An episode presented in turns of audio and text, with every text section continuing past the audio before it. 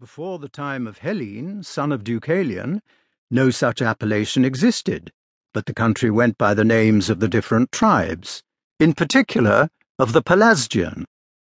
It was not till Hellen and his sons grew strong in Phthiotis and were invited as allies into the other cities that one by one they gradually acquired from the connection the name of Hellenes, though a long time elapsed before that name could fasten itself upon all. The best proof of this is furnished by Homer. Born long after the Trojan War, he nowhere calls all of them by that name, nor indeed any of them except the followers of Achilles from Phthiotis, who were the original Hellenes. In his poems they're called Danaans, Argives, and Achaeans.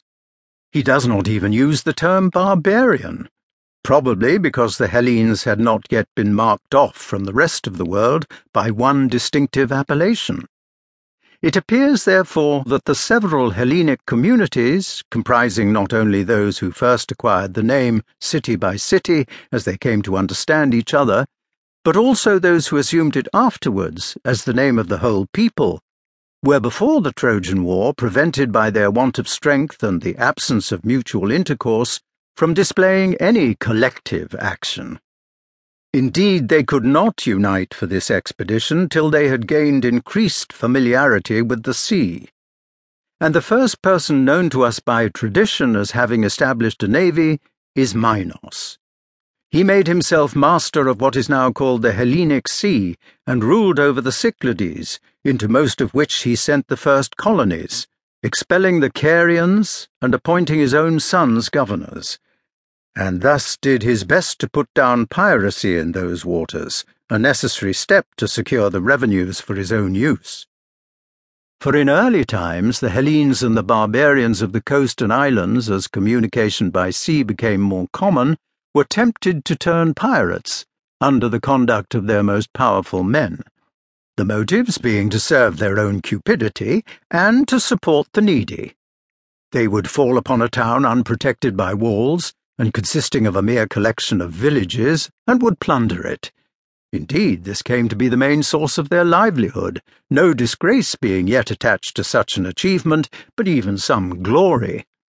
An illustration of this is furnished by the honour with which some of the inhabitants of the continent still regard a successful marauder, and by the question we find the old poets everywhere representing the people as asking of voyagers, Are they pirates?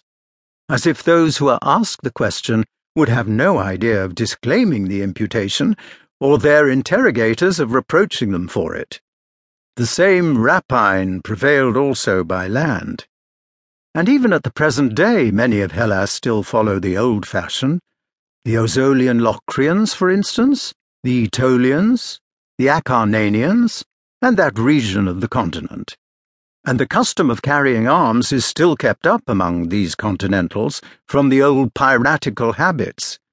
The whole of Hellas used once to carry arms, their habitations being unprotected and their communication with each other unsafe. Indeed, to wear arms was as much part of everyday life with them as with the barbarians.